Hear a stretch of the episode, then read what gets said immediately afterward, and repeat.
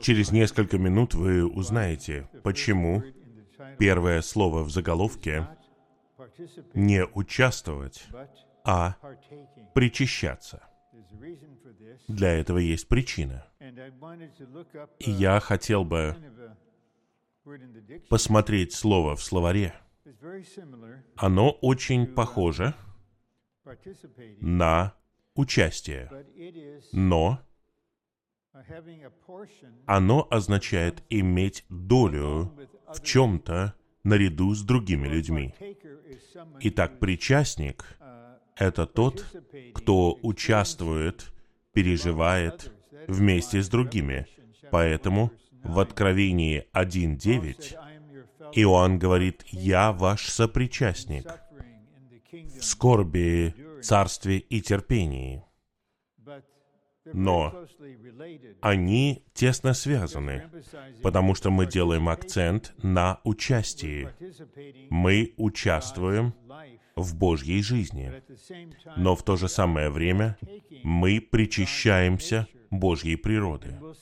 И мы увидим, когда будем делать акцент на неких ключевых положениях в этом плане, что жизнь и природа неразделимы. Между ними есть различия. И одна иллюстрация — это что-то человеческое. Но на самом деле наша семейная жизнь протекала одно время именно так. Я не буду рассказывать вам источник, но в доме у нас было несколько больших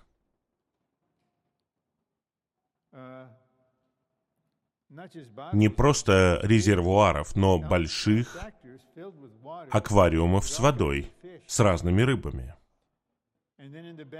И на заднем дворе у нас были кролики с ушами, которые стояли вот так вот, с такими ушами. И раз в несколько недель их становилось все больше. И были три собаки. Я хотел бы прокомментировать этих собак. Две из них были овчарки, большие, и у них было много волос. Их лица были закрыты волосами. И дома у меня до сих пор есть фотография одной из этих овчарок. И волосы покрывают ее лицо, и стих написан из послания к римлянам. С нетерпением жду, когда увижу тебя. Итак, у нас были две такие собаки и один карликовый пудель. И когда кто-то подходил к входной двери, они все бежали туда группой, и было интересно наблюдать.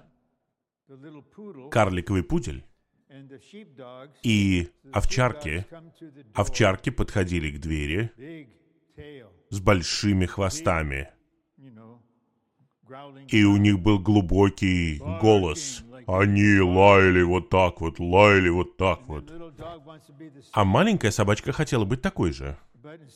Но вместо длинного хвоста у нее был маленький короткий обрубок. И вот те лаяли «Гав! Гав!» А она пыталась быть такой же. «Гав! Гав!» У всех них была собачья жизнь, но у них была разная природа, и у них были разные элементы, разные качества, разные составляющие. Поэтому, когда мы говорим о Божьей жизни, мы говорим о самом Его существе. А когда мы говорим о природе Бога, мы говорим об определенных элементах и качествах которые являются частью его существа. Он праведный, Он святой, Он добрый, Он милостивый, Он любящий, Он властный, что бы это ни было. И теперь мы хотим рассмотреть, что значит участвовать в Божьей природе. И у меня снова есть чувство. На самом деле это чувство основано на водительстве Господа. Открыть это на основании нескольких ключевых стихов. Как мы сделали это в первом сообщении. И я верю, что это от Господа. Мы должны осознать, что мы пьем реку воды жизни, она становится источником воды в нас, бьющей вечную жизнь. И Господь хочет, чтобы мы участвовали в этом. Но во втором послании Петра, первой главе, Петр ближе к концу своего путешествия на земле, он узнал из слов Господа ему, из 21 главы Евангелия от Иоанна, что когда он будет молодым, он может ходить куда хочет, но когда он состарится, то есть когда он достигнет зрелости, кто-то поведет его туда, куда он не захочет идти. И это означало, что он будет убит. Он умрет не естественной смертью. И вот теперь, когда он понял, что это будет скоро, он, подобно Павлу, который написал второе послание к Тимофею, узнал, что он достиг конца своего путешествия. И он говорит последнее слово своему духовному сыну. И вот здесь почитайте стихи о природе. И я хотел бы кратко пройтись с вами через несколько стихов, потому что когда вы получите озарение из этих стихов, вы получите побуждение в дополнение к тому, что вы уже имеете побуждение. Вы хотите готовиться к Господнему пришествию. Вы хотите быть среди тех, кто будет совокупной невестой. Вы хотите быть зрелыми в жизни, вы хотите быть готовыми к восхищению. И в дополнение к этому, на основании истины, которую мы знаем, истины о Царстве, вы знаете, что есть еще один век, длиной в тысячу лет. И не все верующие будут там, хотя они родились от Бога, и они в Царстве Божьем. Но есть доля внутри Царства Божьего, которое называется Царство Небес. И тысячу лет, когда Господь будет царствовать на земле, будет особое число братьев и сестер, которые будут царствовать вместе с Ним, потому что они выросли в жизни, но мы увидим, они на самом деле переживали Божью природу и составлялись ей. Это подобно тому, как когда ваши дети росли, дело не просто в том, что человеческая жизнь просто растет, и теперь мальчики становятся мужчинами, и у них тело мужчины, и то же самое относится к вашей дочери. Есть отличительные черты зрелой женщины, есть отличительные черты мужчины. И то же самое применимо и здесь. Расти в жизни, наслаждаться этим, переживать это, ради переживания недостаточно, потому что жизнь и природа живого существа неразделимы, хотя они немного различаются, как я уже говорил. И до какой степени мы причащаемся Божьей природы и переживаем развитие этой природы в нас, в нашем существе и в нашем житии. Вот от этого зависит, будем ли мы приглашены в грядущее царство в качестве царей, или нам потребуется вот этот один день, с точки зрения Бога один день. Но я не хотел бы участвовать в этом одном дне в течение тысячи лет. Итак, меня очень затрагивает, что такой человек, как Петр, который был рыбаком,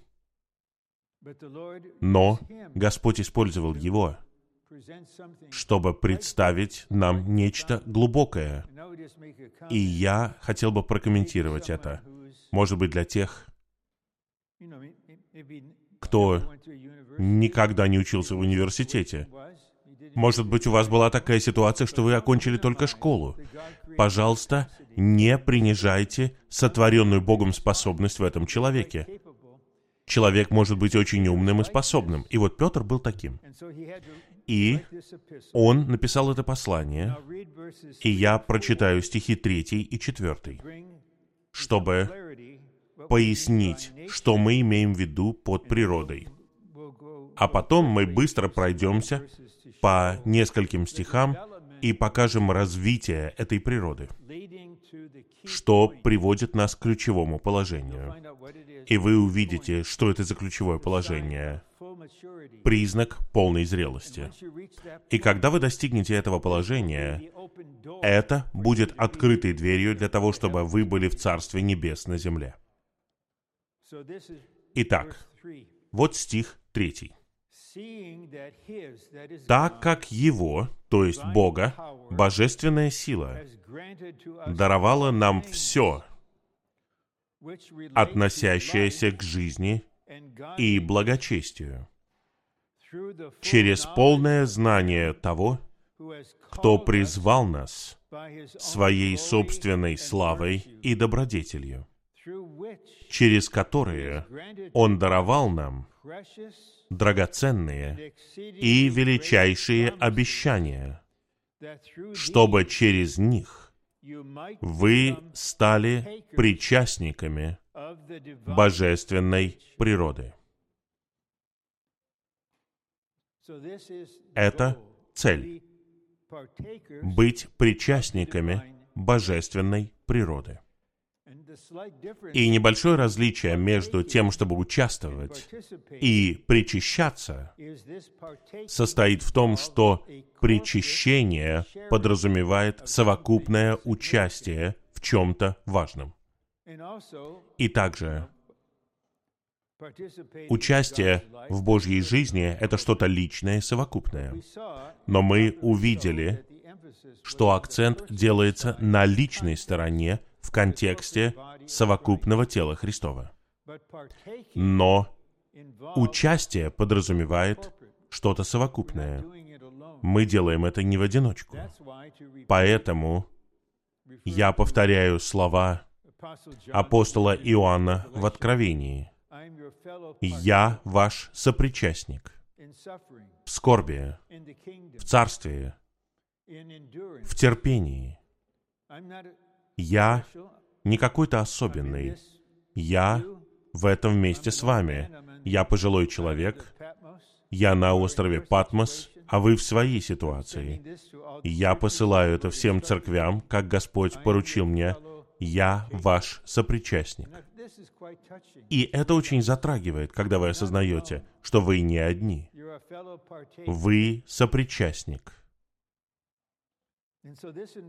Это подразумевает Божью природу и нашу природу как детей Божьих.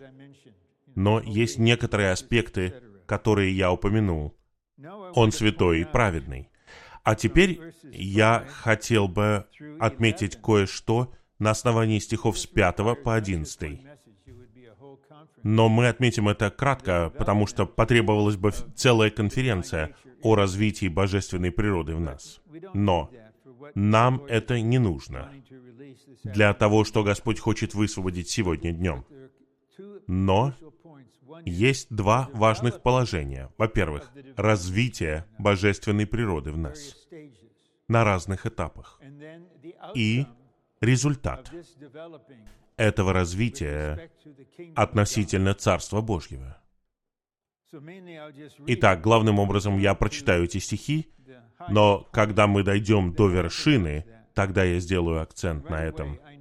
И сразу же я знаю, что вы примете это и осознаете, это цель. И еще именно поэтому, добавив, добавив всякое старание – обильно снабдите себя в вашей вере добродетелью, в добродетели — знанием, в знании — воздержанием, в воздержании — терпением, в терпении — благочестием, в благочестии — братьям. В братолюбии любовью. Греческое слово, которое переводится как братолюбие, указывает на любовь в семье. Филео. Но в братолюбии потом появляется сама любовь. Это наивысшее слово. Это ключевое положение развития Божьей природы в нас. И наивысшая точка роста и зрелости в жизни в нас.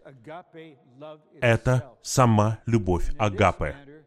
И в этом вы становитесь точно такими же, как Бог, в Его качестве, в Его аспекте природы. Вот мы достигли ключевого положения. И теперь мы видим поворот. Петр пишет дальше.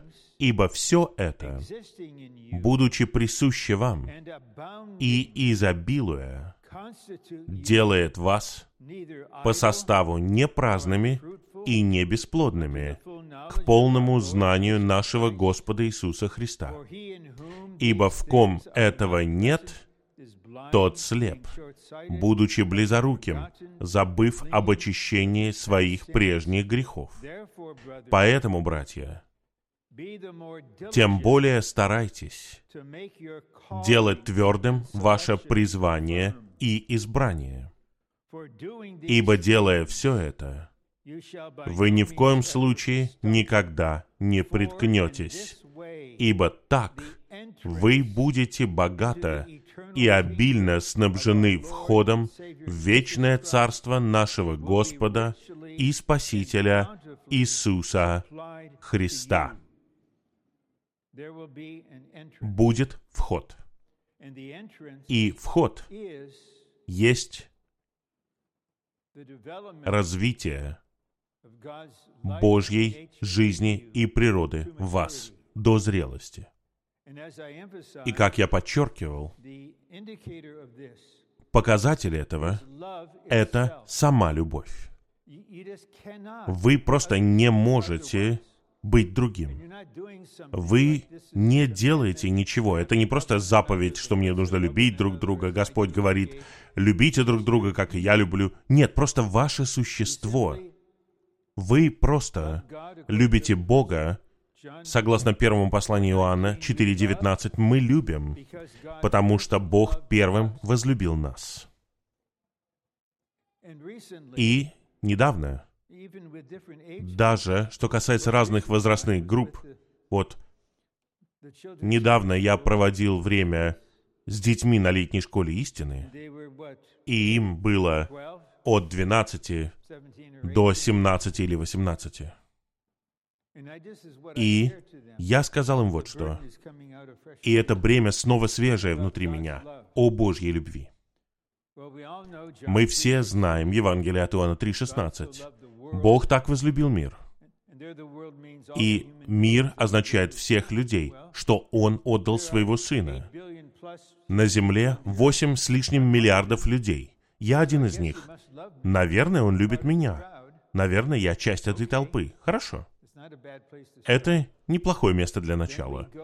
Потом мы переходим... Куда? Мы переходим к посланию Ефесиным 5 главе. Христос возлюбил церковь и отдал себя, то есть умер за нее. И мы можем сказать, я в церкви, поэтому он любит церковь, он умер за нее. Наверное, он любит меня. И это приятно. Но я так рад. Господь взял величайшего грешника, который дышал убийством, когда он был по дороге в другой город, чтобы хватать и приводить в суд всех, кто призывает имя Господа, мужчин и женщин. И он подавал голос за их смерть. И мы все знаем, он был избран Богом, Господь явился ему, И он говорит нам в первом послании к Тимофею 1.16, что я был величайшим грешником, но он сделал меня образцом для всех, кто поверит.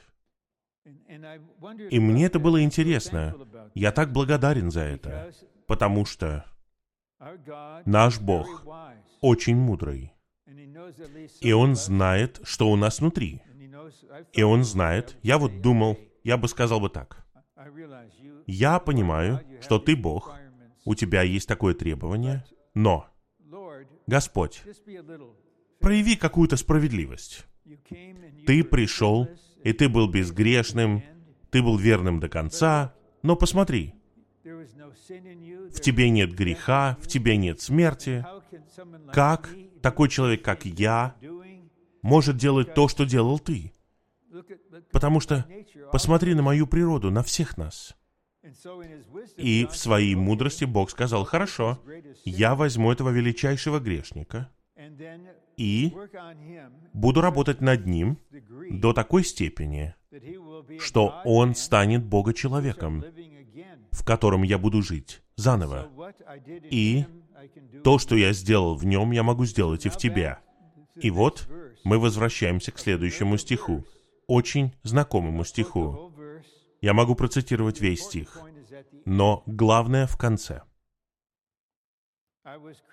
«Я распят с Христом, и уже не я живу, а живет во мне Христос. И уже не я живу, Он живет во мне. И той жизнью, которой я теперь живу, видите, я живу. Я живу согласно тому, что Он живет во мне. И той жизнью, которой я теперь живу. И потом Он говорит, Он возлюбил меня и отдал себя за меня. И вот что у меня в сердце. И Господь знает. Он знает сердце каждого из нас. Он знает нашу нужду. Каждый из нас может осознать, Христос умер за меня. Вот что он говорит. Христос умер за меня, потому что Он возлюбил меня. И я не знаю, как ваш разум переваривает это, но я хотел бы обратить ваше внимание на то, что Бога-человек умер на кресте ради нашего искупления, для высвобождения божественной жизни. И с человеческой стороны Он был в том положении, что Он мог умереть за нас. Но с божественной стороны Он Бог. Это означает, что Он всеведущий, Он все знает. И Он знал каждого из нас лично. И наше имя было в Нем, не только совокупно, но и лично. Он знал, что когда Он был на кресте, Рон Кенгас, я умираю за Него. Я умираю вместо Него, потому что люблю его. Это очень трогательные слова. Он возлюбил меня и отдал себя за меня. И когда я начал узнавать это в последние годы, говоря откровенно, осознавать, Господь знал, Рон, по какой-то причине тебе предстоит длительное путешествие, и ты осознаешь, что я люблю тебя. Потому что он знал, что произошло, когда мне было 19 лет. Он знал, что разрушительно коснулось глубин моего существа. И я осознал, и это была не просто мимолетная мысль. В глубине своего существа нет такой вещи, как настоящая радость и настоящая любовь. Их не существует. Кто-то говорит, «Я люблю тебя». Может быть, это молодая девушка, с которой вы встречаетесь, но потом она узнает, что вы за человек, и все исчезает. И таким же было мое состояние, когда я пришел в Господнее восстановление. И Господь должен был совершить свою работу. И я осознал, радость — это не что-то поверхностное. Посмотрите на брата Ни. Он мог иметь радость посреди своей ситуации. Это показывает, что Христос пропитывает вас собой. И мы знаем из пятой главы послания к Галатам, что плод Духа — это любовь, а второе — радость. И на собрании мы пели гимн. «Радуйтесь все со мной. Друга нашел я в нем. Хоть знает все он обо мне, меня так любит он. Я осознал, есть любовь, есть любовь. И я осознал, Он возлюбил меня. Мы не эгоистичные. Как только мы узнаем, что Господь любит вас, тогда в сердце у вас появится чувство, что все братья и сестры должны иметь то же осознание. Вы не возвышаете себя над другими, вы просто осознаете, Он любит меня. Итак, теперь вершина божественного откровения, то, что Бог стал человеком, чтобы сделать нас таким же, как Бог по жизни и природе, но не в божестве, один из аспектов Божьей природы, о котором я говорил ясно ранее сегодня, это любовь. И любовь — это важный аспект Господней природы. Бог есть любовь. И мы возвращаемся к первому посланию Иоанна 4.19. Мы любим, потому что Он первый возлюбил нас. Чем больше любовь течет в нас, тем больше мы любим. Там не говорится, что мы любим Бога только лишь. Мы любим Господа. Мы любим друг друга. На одном и том же уровне. В той же самой степени. Не существует разных категорий. Мы любим каждого брата и сестру, какой бы ни была их предрасположенность. Неважно, где они в своем росте в жизни, какой у них характер, важно. И, как я говорил ранее, мы любим людей. Мы видим дальше, чем то, что они говорят и делают, дальше, чем лукавый. Мы не хотим, чтобы эти люди подверглись суду и были брошены в огненное озеро. Я искренне верю, я не знаю сколько. Я надеюсь, вы не против, если я укажу континент. Я искренне верю, что есть избранные Богом люди в каждой стране.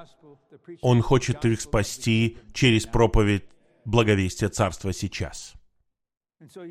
Итак, вы видите, как Петр делает акцент на Божьей природе. Мы причащаемся ее совокупно. И сам он, не говоря о себе, он ясно подобен Иоанну. Он является образцом. Вы знаете, каким я был в Евангелиях. Вы знаете, что там было. И вы знаете, что Господь произвел во мне. Он мог сделать это во мне, Он может сделать это в вас и сделать это в любом.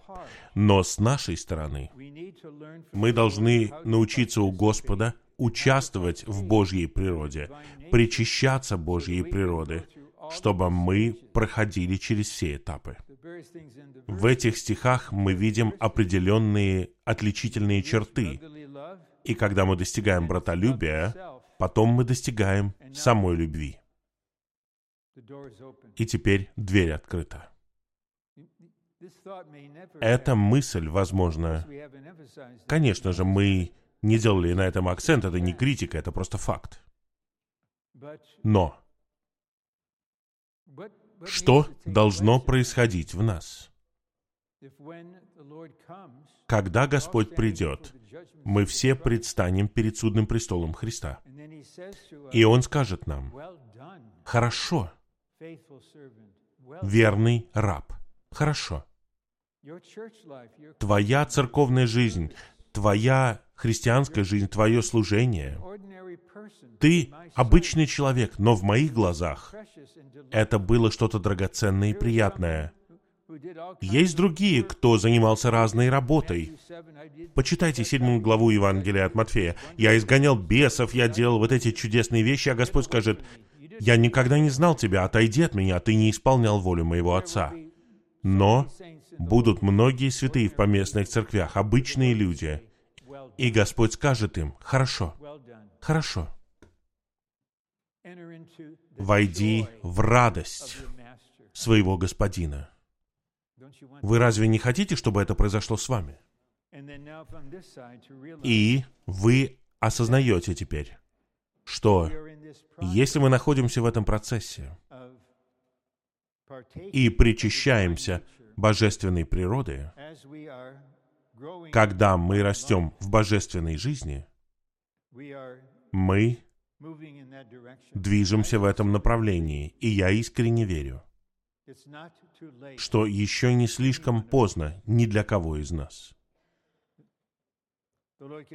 Господь может сделать многое, если Он говорит, хорошо, этот человек, ему 89 лет, он все еще любит меня и стремится за мной, но над ним нужно еще поработать.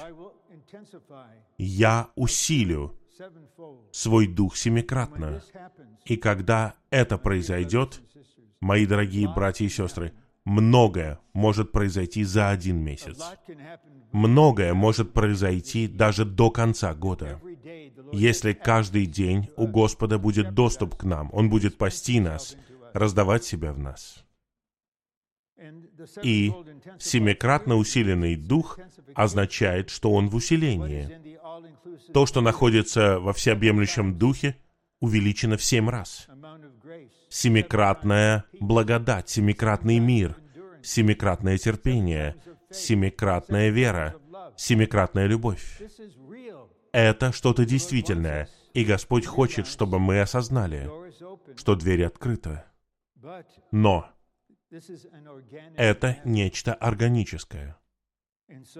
И поэтому я думаю, что нам будет полезно это бремя Господа. А теперь мы пройдем этот план причащаться Божьей природы, имея перед собой цель расти в жизни, созревать и полностью развиться в божественной природе до такой степени, что вы узнаете, Господь даст вам внутреннее чувство. Вы становитесь любовью, Его любовью не бойтесь того, через что вам нужно будет пройти. Я бы не сказал, что у Господа хорошее чувство юмора, но когда я оглядываюсь на свою жизнь, я говорю тебе запоздалый аминь и аллилуйя.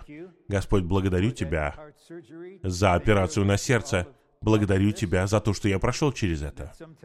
И я учусь говорить это не так часто, но я говорю, Господь, пожалуйста, больше не делай этого. И Он улыбнется и скажет, нет, этого я больше не буду делать, у меня есть другие вещи для тебя. Или что-то там тебя ждет другое. Что бы это ни было, Бог Отец знает. Многим из нас, наверное, потребуются годы, вы можете оглянуться. Оглянуться и осознать, Господь, благодарю Тебя за то, что Ты не позволил мне вступить в брак с этим человеком. Может быть, прошли целые годы, и Ты сделал это сейчас. О, это чудесно! Господь, Твой путь лучше моего пути. Я могу говорить так часами, но, наверное, лучше перейти к плану и сделать акцент на ключевых положениях. Но все основано на бремени. И бремя в том, чтобы мы причащались Божьей божественной природой во многих отношениях, особенно совокупно. И поэтому мы воодушевляем друг друга, мы побуждаем друг друга. И когда мы видим, что кто-то созревает, и мы не видели его долгое время, вы не завидуете – Вы не соперничаете. Вы просто воодушевлены. И Господь говорит, да, я сделал многое, и я сделаю то же самое в тебе. Просто отдай себя мне. И Он это сделает. Божественная природа — это то, чем является Бог. То есть богатство, элементы и составные части Божьего существа. Итак, Бог есть любовь. Бог есть праведность. Бог есть мир. Это составные части Его природы. Пункт Б делает акцент на этом. Бог свят. Святость — это Его природа. И Он избрал нас, чтобы сделать нас такими же святыми, как Он. Мне потребовалось долгое время, чтобы меня заинтересовало то, чтобы быть святым. Но теперь это самое главное — быть святым. Новый Иерусалим, совокупная личность, полностью святой. Он имеет природу Бога. И Петр в первом послании Петра подчеркивает это, что Бог делает нас святыми, такими же святыми, как Он. Но мы святые не каким-то религиозным образом, как «О, ты не должен носить темно-синюю рубашку, это что-то мирское». Темно-синий цвет — это мирской цвет. У тебя должен быть черный галстук. Если у тебя такой галстук, это что-то мирское. Тебя ждет внешняя тьма. О, что-то черное и так далее. Но я говорю о чем-то подлинном. Ты свят. Ты делаешь нас таким же, как ты по жизни и природе. И делай то, что тебе нужно делать. Есть важный стих в 12 главе послания к евреям. Без этого мы не можем увидеть Бога напрямую. Итак, отличительная черта невесты, которая приготовила себя, это то, что она полностью святой человек, согласно Божьему домостроительству и Божьей природе. Но я хотел бы сделать небольшое духовное примечание. Святость, которую вы видите в песне песней, вы помните, как все начинается, как все заканчивается? Все начинается с того, что пусть он целует меня поцелуями своих уст. В главе 8 стихе 1. «Когда я увижу тебя на улице, то есть вне тела, с преображенным телом, когда я увижу тебя, Господь, я буду целовать тебя». Это святая, божественная, романтическая любовь. Все начинается с поцелуя и завершается поцелуем. Но это что-то святое. И брак, свадьба будет святой, но с нежной любовью. Это будет исполнение того, что показано в песне песней. Мы будем жить в божественном романе. И я хочу напомнить всем вам, когда брат Ли начал проводить летние и зимние обучения, они длились 10 дней. Три сообщения в день. Можете себе представить? Человеку за 70 лет, и он делает 30 сообщений за 10 дней. Первая книга, которую он рассматривал, «Послание к римлянам». Но о послании к римлянам в первом сообщении он говорил мало. Он показал нам Библию как божественный роман. Итак, нам нужно соединить божественный роман со святой природой Бога и осознать, что они соединены воедино. Потому что это будет святая свадьба и святой брак. Но мы будем пропитаны божественным романом. Бог свят, святость — это Его природа, и Он избрал нас, чтобы сделать нас такими же святыми, как Он. Быть святым значит участвовать в Божьей святой природе. Избрав нас быть святыми, Бог делает нас святыми, вкладывая себя, святого, в наше существо, чтобы все наше существо было пропитано и пронизано Его святой природой. У религиозных христиан есть всевозможные законы о том, что является святым, что делает вас святым. И это разрушает людей. И в итоге молодые люди, они просто не могут выносить этого больше. Они знают, что это что это что-то не настоящее. Я не могу больше терпеть этого. Я не хочу быть диким и беззаконным, но я не могу вынести этих религиозных требований. И вы обнаруживаете,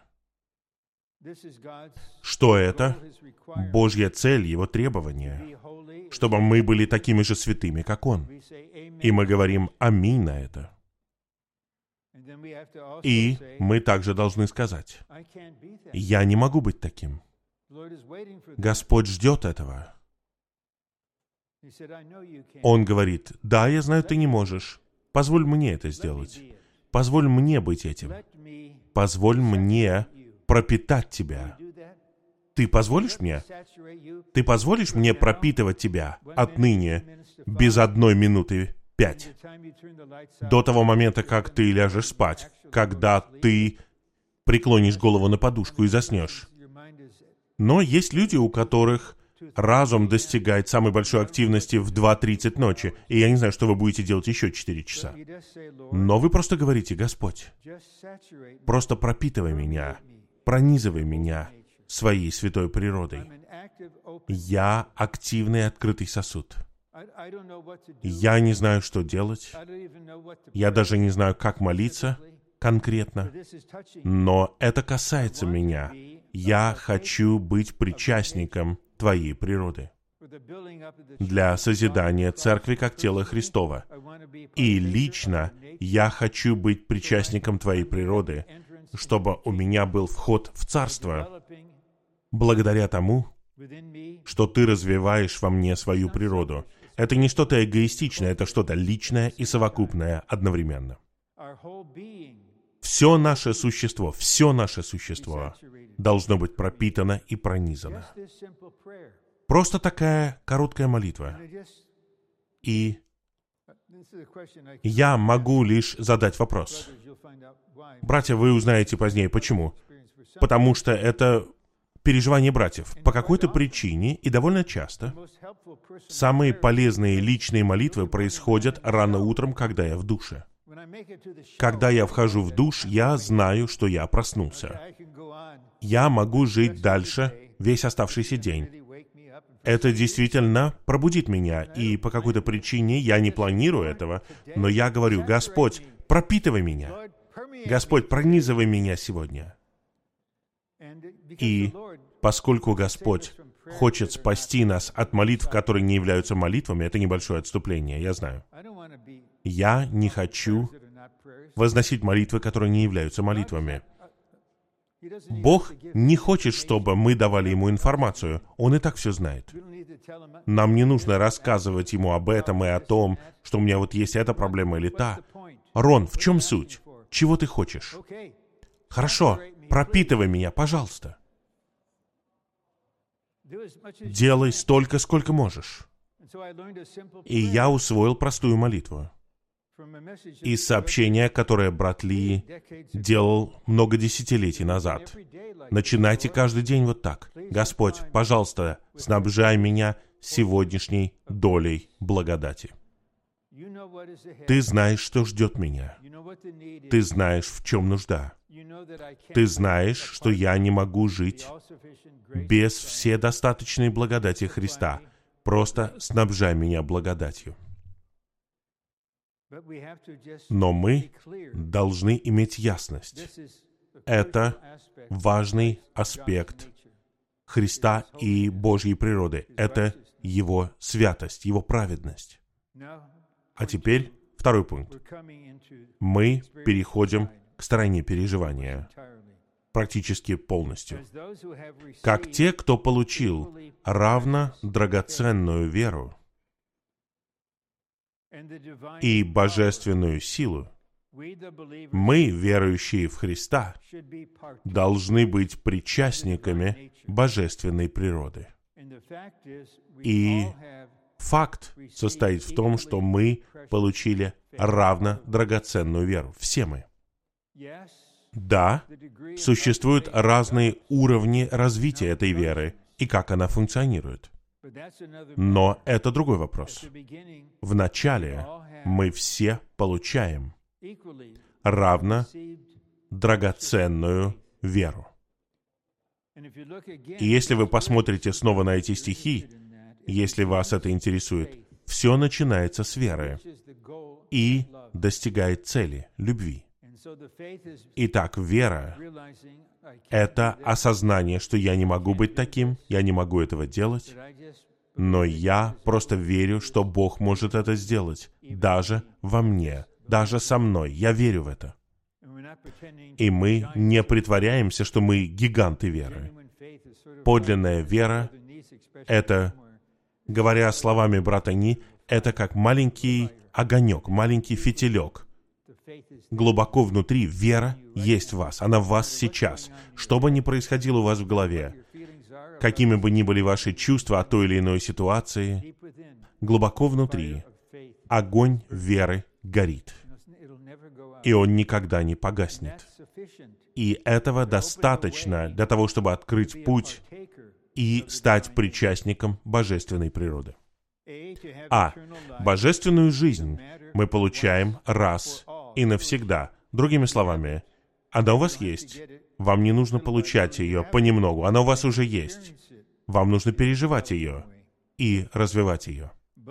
Но божественной природы мы причащаемся постоянно. Это важный момент. Причащаемся постоянно. Поэтому я не боюсь,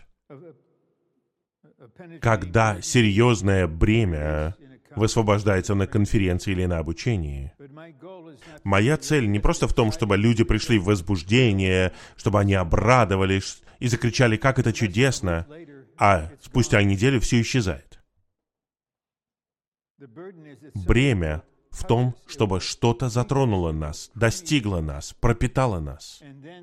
И тогда обитающий в нас Дух напомнит нам об этом. Просто молитесь.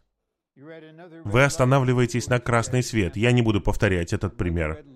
Вот еще один красный свет, потому что у водителя в машине перед нами практически нет никаких рефлексов. Я был готов ехать. Вот зеленая стрелка. Я был в девятой машине. Стрелка была зеленая, но никто не движется. И вот я застрял здесь на 2 минуты и 20 секунд. Ну? Может быть, вы проведете там одну минуту, и Господь скажет, давай помолись и развивай эту природу внутри себя. Возможно, поэтому Господь дает вам красную стрелку. Он часто дает мне красные стрелки. Ну, поскольку это причащение происходит постоянно. Жизнь вот такая. Разве вы не рады, что вы постоянно дышите? Вы не согласитесь, если ваши легкие скажут, нам нужен перерыв на пять минут. Нет. Ваше сердце бьется. Я вот бьюсь и бьюсь уже. Может быть, мне перерыв сделать? Нет, нельзя. Жизнь так вот не останавливается. Но если вы скажете, Господь, я посвящаю, я посвящаю себя тому, чтобы делать это постоянно, вы говорите о посвящении, но на самом деле вы делаете обещание, которое вы не сможете даже исполнить до среды. Мы все это знаем, разве нет? Вы просто говорите, Господь, я отдаю себя Тебе, чтобы Ты обучал меня, чтобы я постоянно развивал божественную природу внутри себя. Просто покажи мне, что делать. Веди меня, направляй меня. Хотя мы получаем божественную жизнь раз и навсегда, мы не можем насладиться божественной природой раз и навсегда. Она такая всеобъемлющая. Вы не можете получить ее раз и навсегда. Вы получаете ее порциями. Два. В течение всей нашей христианской жизни на земле и даже в вечности мы по-прежнему будем причащаться божественной природы. Это действительно так. Я могу лишь представить себя. Тысяча лет царства уже пройдут. Наступит новое небо и новая земля. И мы будем там. Там не будет греха, не будет смерти. Мы будем там вовеки. И я не знаю, будет ли там время или вообще понятие времени. Но, предположим, я увижусь с кем-то из вас, и вы скажете, мы здесь уже 17 миллиардов лет. И всегда все новое. Никакого повторения. Так будет навеки. Бог бесконечен, бесконечен. Это будет происходить вечно. Ну, давайте подождем и посмотрим. По крайней мере, сейчас. Господь, мы приходим к Тебе, такие, какие есть, и где мы есть в этом вопросе. И, говоря откровенно, Господь, я не знаю, где я. И я довольно свободно, я надеюсь, у вас будет свободно признать. Господь, я не знаю, что мне нужно на самом деле, но Ты знаешь. И я верю, что у многих из вас были такие переживания. Вы были с Господом. И по какой-то причине это просто чудесное время, просто необычно замечательное время с Господом. Вы практически не упражняетесь даже. А потом в течение дня или в течение недели происходит что-то серьезное, и Господь скажет, «Я знал, что это произойдет, и я готовил тебя для этого». И для меня это так драгоценно, святые, когда мы приходим к Господу как открытые сосуды.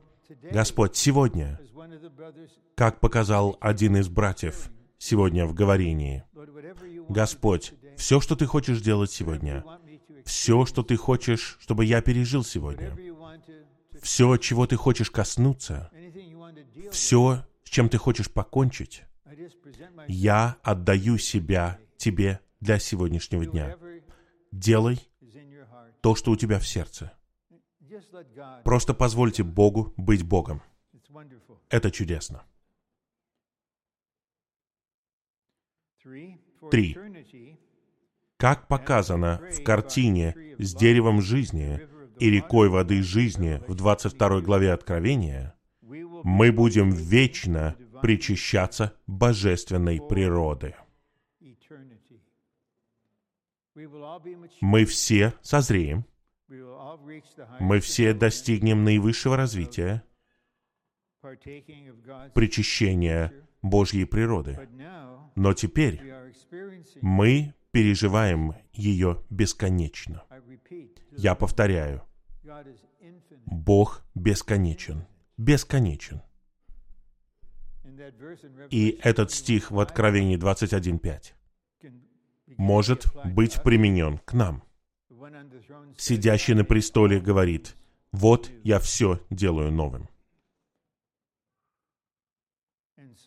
Итак,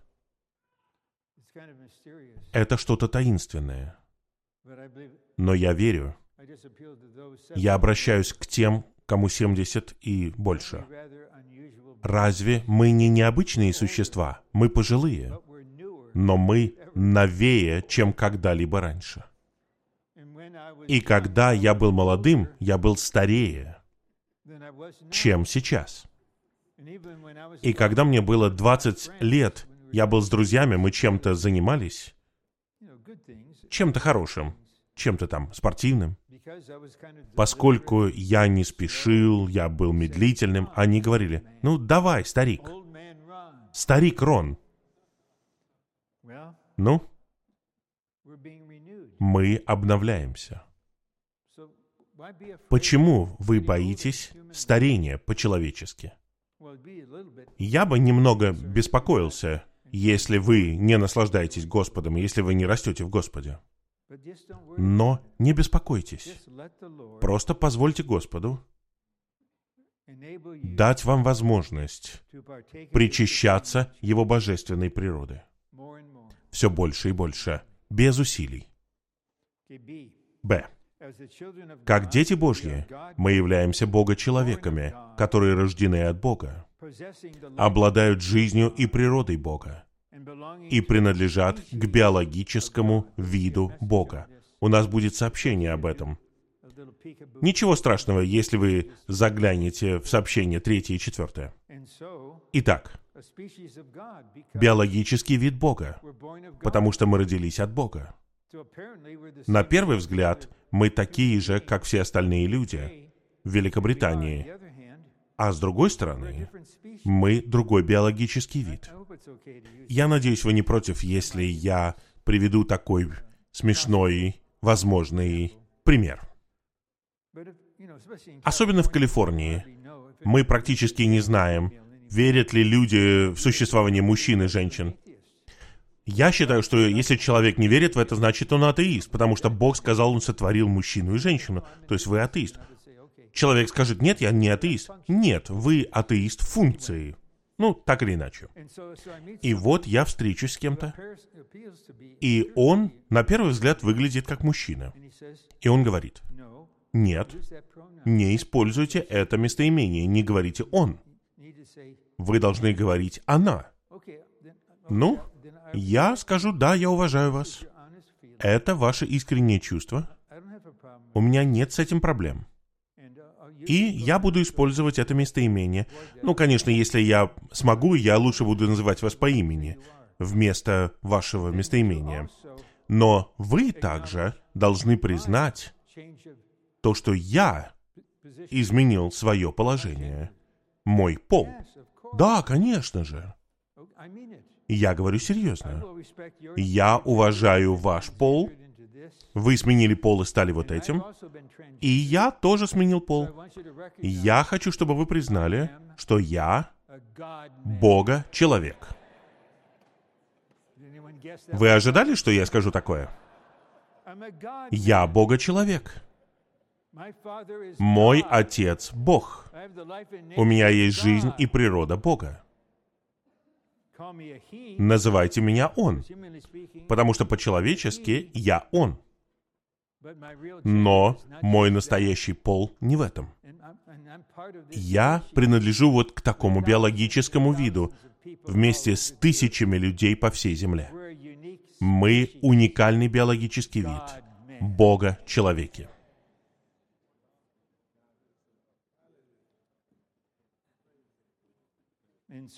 Итак, при нашем возрождении в нас была вложена еще одна природа. Это природа Бога, божественная природа. Мы должны осознать это. Божественная природа вкладывается в нас. Она в нас сейчас. Поскольку божественная природа находится в божественной жизни, Божественная жизнь, при помощи которой мы были рождены заново, содержит в себе божественную природу. Итак, когда у вас есть божественная жизнь, у вас есть божественная природа. И чем больше вы осознаете божественную жизнь, тем больше вы осознаете божественную природу. И чем больше божественная природа развивается в вас, тем больше божественная жизнь будет развиваться в вас. И чем больше вы будете созревать божественной жизни, тем больше вы будете созревать божественной природе.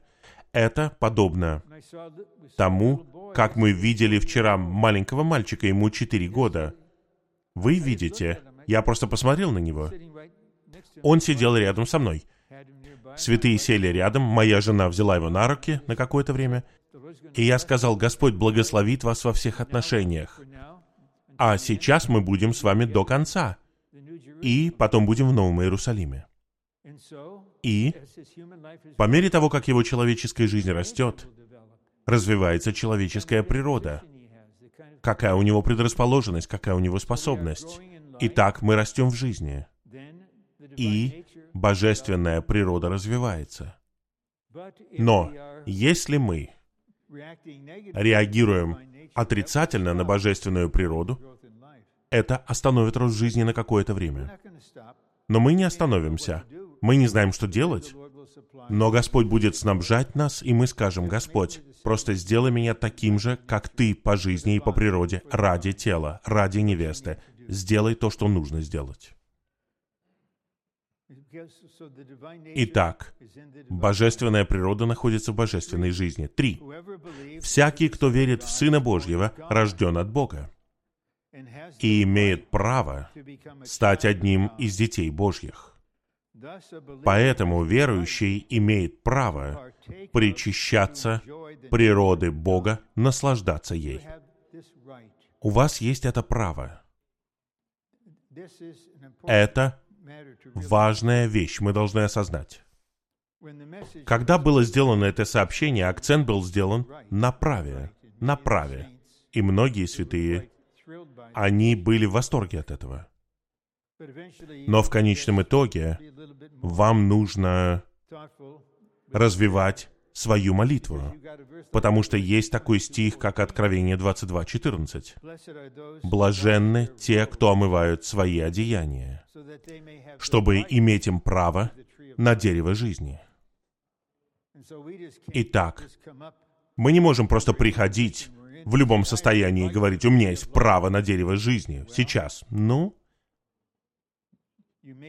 возможно, вам нужно применять веру в драгоценную кровь Иисуса к вашей ситуации. Я должен начинать каждый день именно так. Я не могу приходить другим путем. Откровение 7.14 — это параллельный стих к 22.14. «Блаженны те, кто омывают свои одеяния в крови Агнца». И это дает нам право на основании искупления Христа и это закрывает уста врага. У меня есть право быть здесь. Ты лжец, ты вор, ты убийца. У меня есть право быть здесь на основании крови, которая была пролита ради моего искупления. У меня есть вера в его кровь. И я процитирую тебе стих, чтобы закрыть твои лживые уста. Они победили его кровью Агнца. И в данную минуту вы можете побеждать врага. Чем бы вы ни занимались раньше сегодня или вчера, вы исповедуетесь Господу, вы применяете кровь, враг побежден, и у вас есть право на дерево жизни. Пункт В. Причастник божественной природы — это тот, кто наслаждается божественной природой и причащается божественной природы. Почему причастник наслаждается? Потому что Бог полон радости. Он полон радости. Это качество Бога. Несказанная радость и полная славы. Это тоже есть послание Петра. Он полон радости. Поэтому Павел мог сказать в послании к Римлянам 14.17, что Царство Божье — это праведность, мир и радость в Святом Духе. По-моему, это пятая глава Деяния, я не помню, какая это глава. Апостолы были схвачены на какое-то время, их избили. Я не знаю, били ли их плетьми, потом их отпустили, и они пошли назад с радостью, потому что они удостоились чести пострадать за его имя. Это была радость посреди такой ситуации. Это отличительная черта Бога, я повторяю. Послание к Галатам, пятая глава. Плод Духа, любовь, радость. И вот в каком-то смысле я мягко обращаюсь к вам. Пожалуйста, хотя бы немного противостаньте против своей предрасположенности какой бы она ни была. Просто встаньте против нее. Обратите свое сердце к Господу. Пусть Дух течет и принесет любовь и радость в вас. Я не имею в виду иногда, я имею в виду все время. И эта радость не на основании того, что произошло что-то или вы получили что-то, а потом радость исчезает, потому что произошло что-то другое или вы не получили чего-то. Ваша радость основана не на чем-то внешнем, а основана на обитающей в вас функции завершенного триединого Бога, который применяет свою природу к нам. и Он полон радости. Поэтому Господь говорит, и мы все знаем, когда Он говорит о том, что некоторые предстанут перед ними, и Он скажет им, «Хорошо, добрый верный раб», Он не скажет им, «Войди под мою сильную власть и царствуй со мной». Он говорит, «Нет, войди в радость своего Господина». Я приглашаю тебя в тысячелетнюю радость. Хорошо?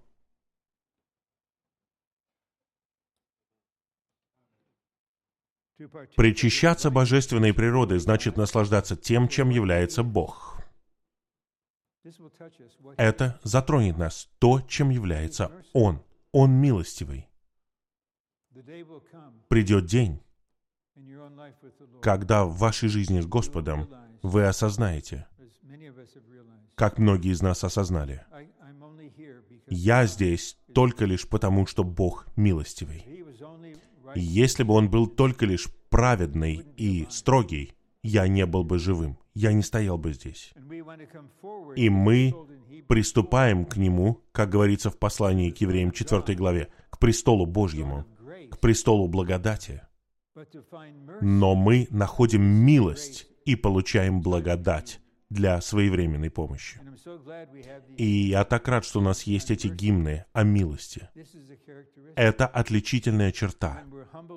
И она смиряет нас. И потом к нам текут любовь и радость.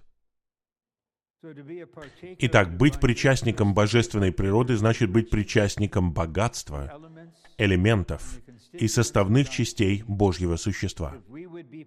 Если мы хотим быть причастниками божественной природы, нам нужно жить посредством божественной жизни, в которой находится божественная природа. Итак, мы делаем акцент на этом достаточно. Мы не можем разделить. Мы живем посредством божественной жизни вместе с божественной природой. Чем больше вы следуете за внутренним чувством божественной жизни, тем больше божественная природа развивается в вас. Г. Мы наслаждаемся богатством божественной природы через Божьи драгоценные и величайшие обещания. Когда Бог обещает что-то, Он никогда не переменится. Д. Чтобы стать причастником божественной природы, нужно выполнить определенное условие. Мы должны избегать растления, которое совершается вожделением в мире. Нам нужно жить согласно циклу. Мы избегаем и причащаемся. Да, нам нужно молиться за себя и за всех. Но если кто-то живет в Калифорнии, во многих отношениях это самое худшее место на Земле, самое деградировавшее и растленное место. И враг активно разрушает целое новое поколение молодых людей в государственных школах. И нам нужно иногда искренне молиться молитвами духовной войны и сражаться против Бога этого века и спасать и защищать всех детей и молодых людей во всех церквях по всей земле. И я уверен, то же самое относится к Великобритании. Я слышал кое-какие новости. Но в этой деградировавшей вещи Калифорния идет впереди всех. Но я верю, что мы можем применять победоносного Христа к ситуации. Не смей касаться наших детей. Неважно, где они, в детском саду или заканчивают школу, убери свои порочные руки от них. Они посвящены Господу. Мы сражаемся за них. Они будут частью невесты войска. Мы не будем просто пассивными и позволим этому происходить. Мы не касаемся политики. Мы стоим выше политики, потому что мы сидим на небесах вместе с Ним. И из этого положения мы участвуем в духовной войне. И мы видим злые силы в воздухе, как они пытаются направить людей во власти на земле. Вот теперь мы можем сражаться из победы и покончить с этими злыми силами, которые хотят разрушить молодое поколение. И мы сражаемся не только за своих детей, не только за тех, кто рядом, а за всех детей, святых в Господнем восстановлении, отныне и до конца этого века. Аминь. Аминь. Христос победитель. Враг, ты побежден снова.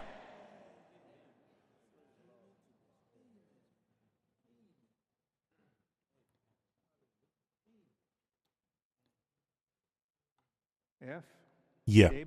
День за днем мы должны причащаться Божьей природы и наслаждаться составными частями богатого существа Бога. Это что-то постепенное. Мы причащаемся. Мы наслаждаемся. И мы становимся. Мы почти закончили. Осталось где-то одна или две минуты. Ж. Существуют такие страдания и беды, которые мы не в силах выносить. Мы должны признать это.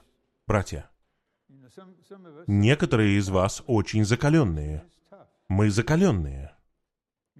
Мы никогда не отступали от драки в молодости.